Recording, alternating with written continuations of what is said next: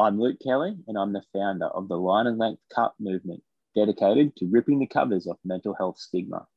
After a rough spell with my mental health, I contacted a large number of mates to come together to play a game of city versus country cricket with a very unique point of difference. In between innings, a supportive platform was provided where those who felt comfortable showing some vulnerability spoke openly about their private mental health journey and positive mental health strategies. Thus, the line and length movement was born. While we are not mental health experts on this podcast, we are always here to support. So if you or anyone you know is feeling a bit flat, please have a talk to the specialist like Lifeline, Beyond Blue, or a medical professional. Now, on to the next edition of This Is Your Line and Length. All right, guys, welcome to uh, this week's episode of This Is Your Line and Length. Uh, I'm sort of your regular host, Aiden, joined by Luke Kelly and this week's guest, Ryan Bear. How are we, fellas? I'm going great, mate. Yeah, yeah, good, real good. Happy to be joining you guys. Awesome. Uh, Thanks for coming on, Barry. Thanks for coming on. mate, we're, problem. we're very we're very excited to have you on. Um, and and funnily enough, I think um, you, you lived with both of us, both myself and Kels, um, back at CSU. Uh, I have. we, you've, you've come a long way since then, mate. What is it that you, you you're up to now? It's been what ten years or so since um you and I last caught up. How, how have you been? Yeah, I'm good. I'm good. I'm uh, married, father of two, and um, working as a solicitor. Um, and I am a partner in the firm where I work. So, sort of come a long way from. there's a there's a bit to digest there, Bear. That's a that's a What- huge leap, isn't it? From From what you guys would remember me as at um, at uni. as the big party animal. Uh, Yeah, how how did how did that all come about, mate? Like that's a that's a huge shift from what I remember at, at uni, um, where you know you were always the first guys that we I could have a drink with quite easily, whereas now you you know it's it, as, I said, it's been a while. You you you're partner at a law firm, you're solicitor, you're parent, your husband. Um, how is how's your mental health been through sort of that entire shift? What led to to those sorts of changes? Yeah, well, I guess it, it wasn't easy. Um, I left uni and moved back to Coffs Harbour. So um, all of a sudden, straight away there, you've got the isolation from your close mates. Um, I know a lot of the guys sort of moved to Sydney, where they're from, or to the city for job opportunities, things like that. So they've sort of stayed in close um, contact and regular contact.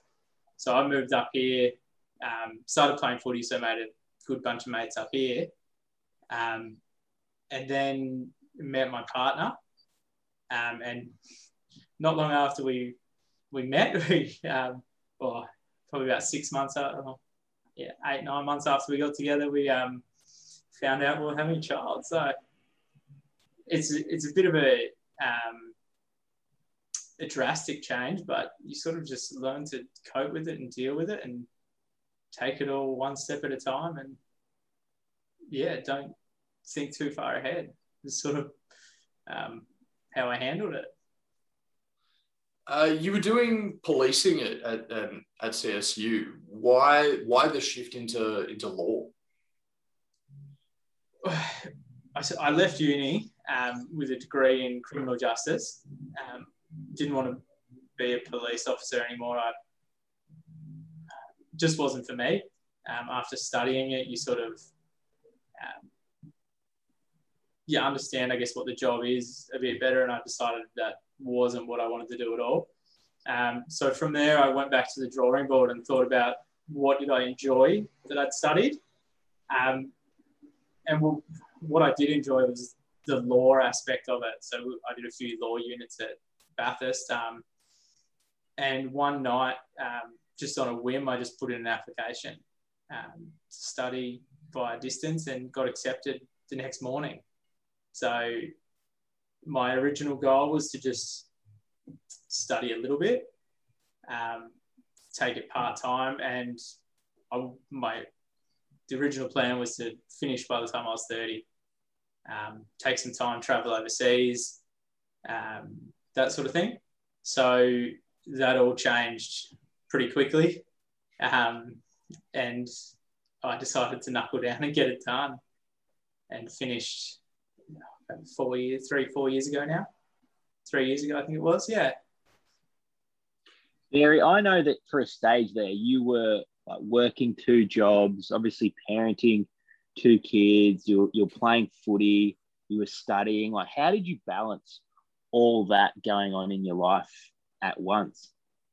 Um, poorly, looking back on it. Not well. yeah. Um, yeah. You sort of you get pulled in so many different directions that you can't really give 100% in any one aspect. Hmm. Um, so I was um, trying to focus on, I guess, the important things, which was at that time was studying and getting that hmm. done. And I was hmm. also a stay-at-home dad um, about a year. So I sort of focused on those two things. Um, and I was still playing footy and that sort of thing, but I wasn't catching up with my mates much. Um, I wasn't um, giving my all at work. I was sort of just turning up, going through the motions, that sort of thing. Um, but yeah, I focused on the important things. Um, yeah, and eventually. So, to that, so if you if you had your time over, what would you change? Like trying to balance all those things. I guess there isn't much um, that I could change. Yeah. Uh, I still had to work to be able to provide financial support. Couldn't give that away. Yep. Um, I ended up sacrificing football. So I haven't played rugby for four years now. Um, it was just too much to give up um, Tuesday, Thursday nights for training and then by the time you look at travel and things like that, it's all day Saturday. Um, so that was just too much um, time. I guess you, I think of it as selfish time. Um, I can't give myself that time um, when I've got all the other priorities to think about. Yeah. Being a, it sounds like being a father and being a husband and, and now a lawyer and a partner in the law firm they it sounds like you're prioritizing prioritizing those sort of as as as first priorities for you. Where does yourself fit into that? Where do you your your sort of self-care where does that fall for you? Um anytime before 6 30 a.m so if i get up before then that's when i've got time i guess to myself um, where i'll get up and go for a run or i'll um, just get up and sit down and watch the news in peace um, I, um, other than that, really, there's by the time I get home or get the kids up for school in the morning, get them to school, get to work, pick them up after school, cook dinner, tidy up the house. It's 10 o'clock and it's time for bed. So there's not really much Bear, do you prioritize that time before 6.30? Like, will you specifically get up early? Or are there some days when you just like, you wake up at 6.30 and you're like, oh, I've missed that time. So how, how do you go about that?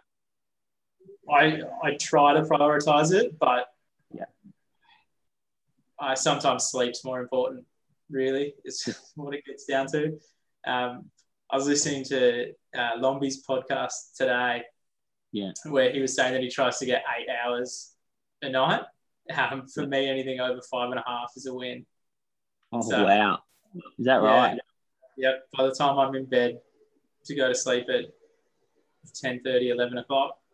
Um, and then if you've got any wake ups through the night, mm. you have to deal with those. And then um, then looking to get up at 5.30 a.m. sometimes just doesn't happen. Yeah. yeah.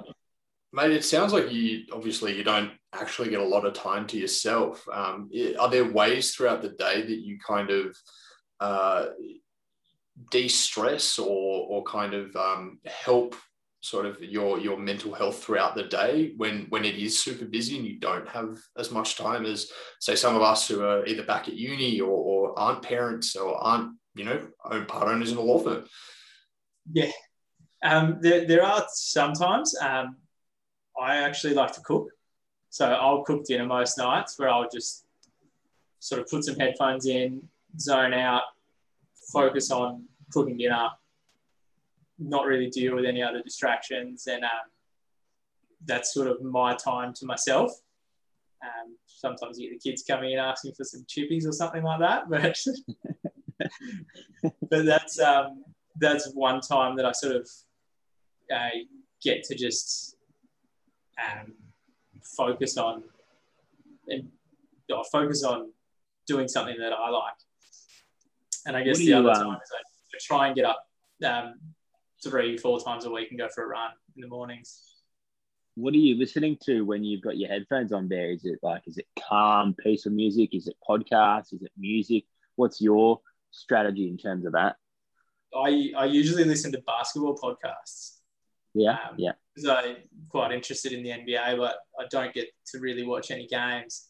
Um, mm. So I'll usually just listen to podcasts and try and get a feel for what's going on in the in the NBA that way. Uh, we had we had Kefty on um, I think two weeks ago, uh, and he talked about how the sort of social aspect of keeping his mental health was was a big thing for him. Um, you've said that you've kind of given up rugby and, and that was a way of keeping up with your mates. Is that something that uh, is important for yourself and, and how do you go about managing that? Yeah, that's definitely something that I'm um, lacking at the moment, I guess, is that a close friend group. Um, it's a bit different, I guess, when you parents, you're looking at socializing with people with kids so you make new groups of friends and things like that, but it's also you're planning your time around your kids. Um, so to catch up with people is always not always the easiest. Um, mm. but I definitely try and catch up with everyone from uni that stops through town um, whenever they're coming through Coffs. And I still try and get down to see everyone every now and then. Um, but it's it's definitely an aspect that I guess would is hard to maintain and, and missing. And I'm um, probably not the best communicator. I'm not really one to pick up the phone and um, call my mates and have a chat just to catch up. I think Luke's, and then that's probably pretty few and far between. Yeah, I um, how often do you reckon we chat on the phone, Barry? I just, I guess, to give people context, we're probably best mates and have been since uh since we started at uni back in what year was that? 09. How often do you reckon we talk? We're probably pretty bad at it. I'd say it's once every two months. Yeah, would be best case. Yeah, yeah, I agree. But I, I, I guess we can identify that we need to we need to work on that. If me. yeah, I, th- I think we do. Yeah communication's definitely yeah not a strong suit of mine. Hmm. Uh, sort of going back to that, you know, we we all I started a year after you guys. You two started at the same time. Um, the way that we sort of all interact around mental health has has changed um, thanks to sort of Kells and his his initiative with Line and Length. Um, if you had your time back over at uni, um, would you change the way you communicated about mental health back then? Uh, that's a good question. Um,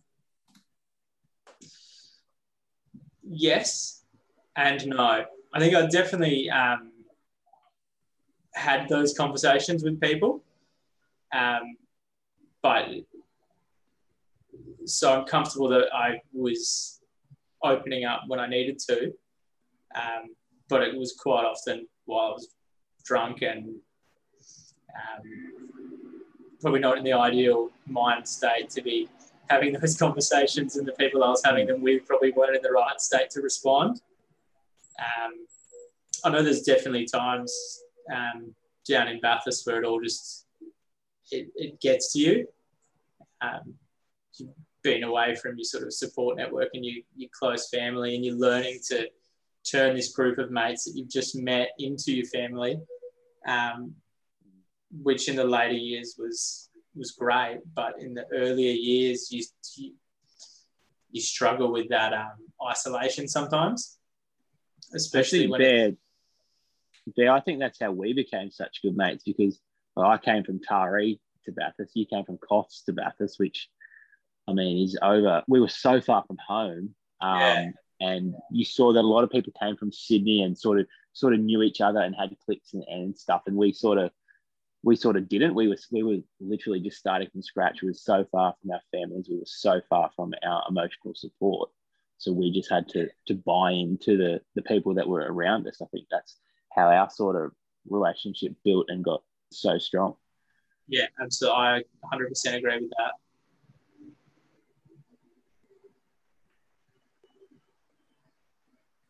I'll go over to you, Aiden. What do you got for us? Uh, just kind of, um, how would you suggest people go about building those those sort of support networks? Um, with both of you sort of moving, I mean, both of you can answer this. You you both moved so far away from home, and like you said, you had to buy into it quite quickly. Um, if someone were to move, be moving away, or maybe someone listening to this podcast is sort of relocating, um, what advice would you give them to sort of start setting up those support networks as quickly as they could? Yeah, I think, well, um, from my experience down in Bathurst, was the rugby club 100%. Um, it was a place where you could go and everyone felt accepted. You could, Mm. um, you felt like you could sort of talk to anyone and everyone was your mates. There's a 100 mates there from day one.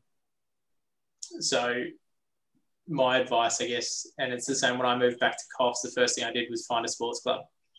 Um, and whatever sport you're into, but for me, it was rugby. So find that group of like minded people and just throw yourself into it.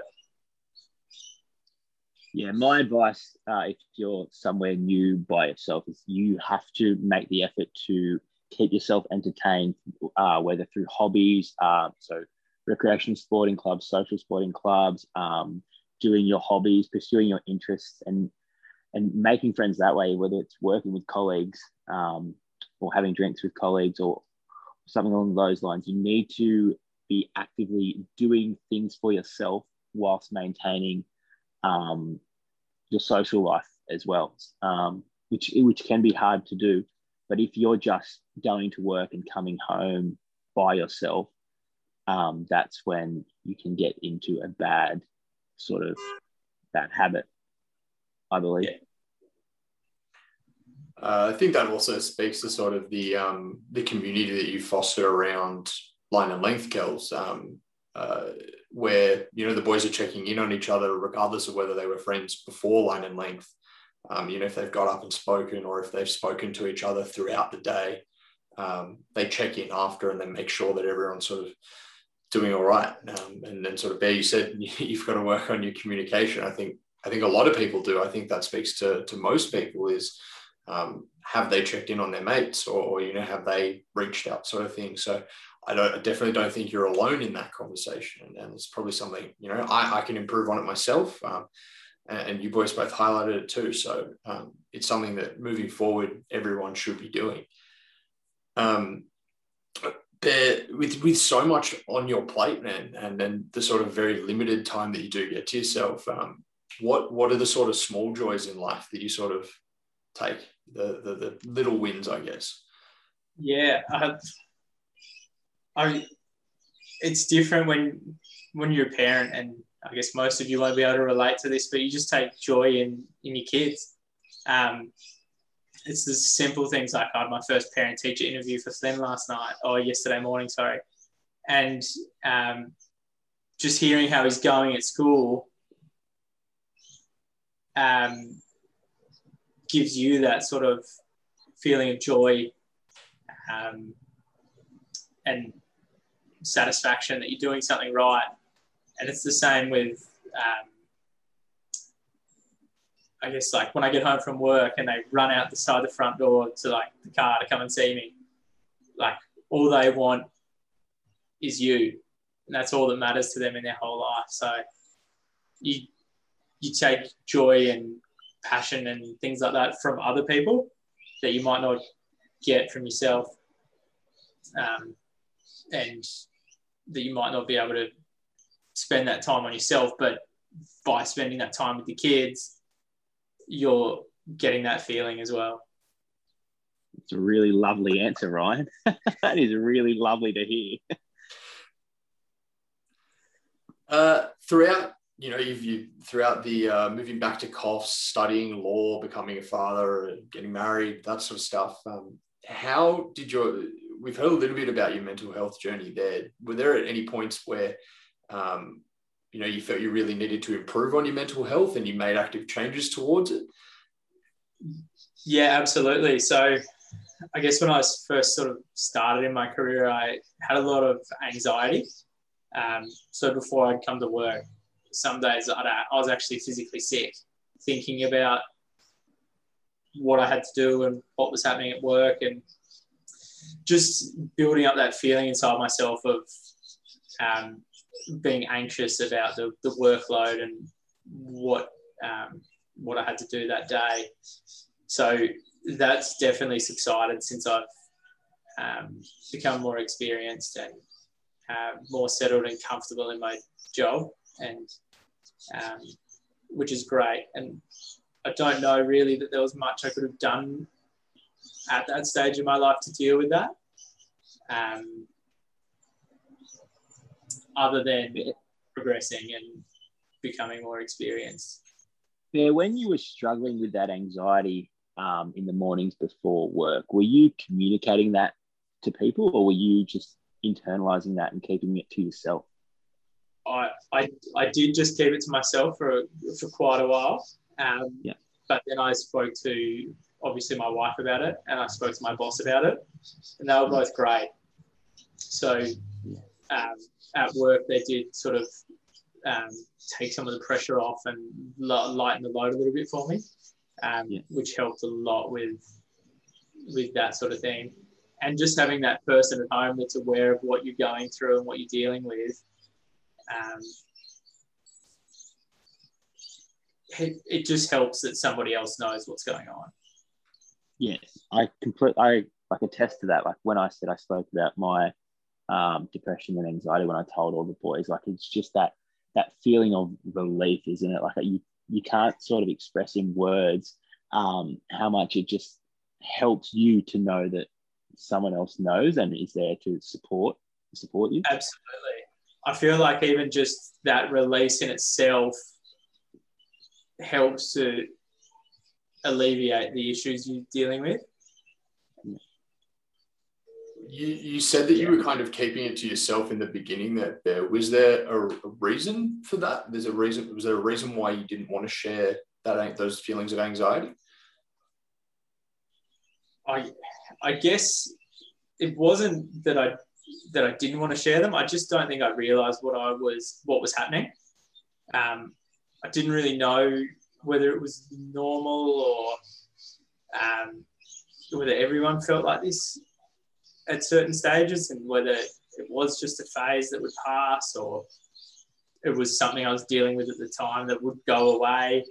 But eventually, as it dragged on, um, I guess you realize that no, something needs to be done, or this is just going to stay like this forever. Uh, once, so and, and yeah, you said that once you once you sort of reached out and you let both your wife and sort of um, your, your boss at work know that kind of alleviated that stress and help they they found ways to sort of help you cope. Um, was it uh, obviously it was something you wished you'd you'd done earlier? Yeah, absolutely. Absolutely wished I'd done it earlier. Um, I think if I had done it earlier, it wouldn't have got to the point that it did. Um, but I think I may never have done it earlier because it wasn't at that point. So I think it needed to get to that point for me to realize that it was actually a real issue that needed to be addressed. Looking back on that now, um, sort of moving when when you move forward if, if you sort of get those feelings again is that something that that now with sort of that wisdom that that hindsight you'll you'll address that sort of thing earlier yeah absolutely. Absolutely. Um, i know exactly what those feelings are. So as soon as something like that starts to bubble up again i'll be taking those um, same steps of speaking to somebody and letting people know, I guess, what I'm dealing with um, to, to try and um, take the pressure off. And, and is that is that your wife that you lean on? She's your sort of emotional support person. Yeah, absolutely, absolutely. You're, Bear, you're lucky in Coffs to have your um, parents uh, around you. Do you lean on them much as well? Yeah, I do. I do. Um, I guess not as much as I previously did. Now that I've got yeah. my wife and everything like that, but I, yeah, I yeah. can always pick up the phone and have a chat to dad or mum. And um, yeah, but yeah, they're pretty good at helping me talk things through and finding some perspective. I'm sure Kimbo and Syria are they're lovely people. Yeah.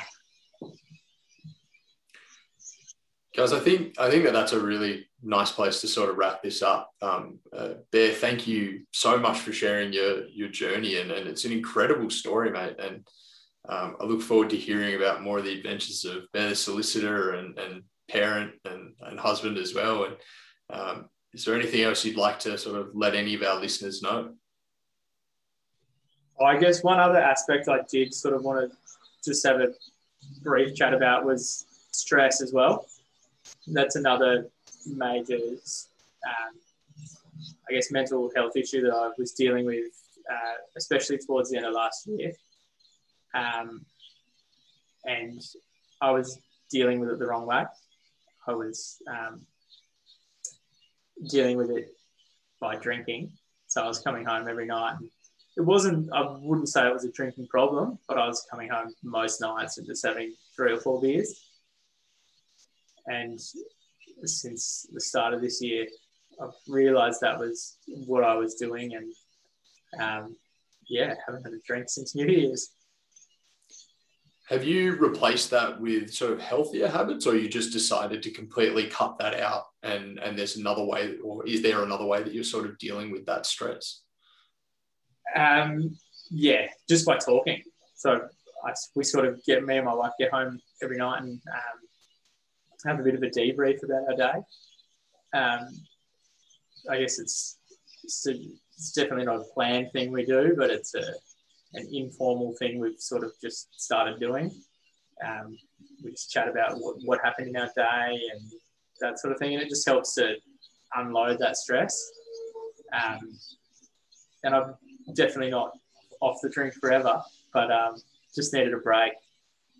I've also uh, changed to a complete plant-based diet, so just making some big health changes to sort of try and better myself a bit. Awesome, mate. That's great, Barry. That's it's so so good to hear that you're implementing uh, those strategies. I, I love hearing stories about how people um, have identified that they have a problem and then hearing about their strategies. I think that's what this whole podcast is about. Like we're just knock about regular, relatable blokes and yeah. hearing that not everyone's world is perfect and that we're all just genuinely here to learn from each other. Yeah, everyone's got a story. You just got to uncover it. That's mate, right. That's you. what this platform's about. Well, and, and, thank you for sharing your story there. It's um, it's a really different perspective than what we've had on the podcast so far. And, and, and I really appreciate you wanting to be a part of it and sharing your story as well. Thanks for having me on, guys. No worries. Uh, that'll be uh, it for uh, it for us this week, guys. But um, look, stay tuned next week, and we'll have another person on and another awesome story to tell. Thanks very much, guys. Thanks for listening to this episode of This Is Your Line and Length a supportive networking platform designed for relatable people to share their mental health story and start the normalization of mental health conversations in society. If this podcast has made you realize that you or a friend would benefit from having a talk, please do reach out to the pros like Lifeline, Beyond Blue, or a medical professional.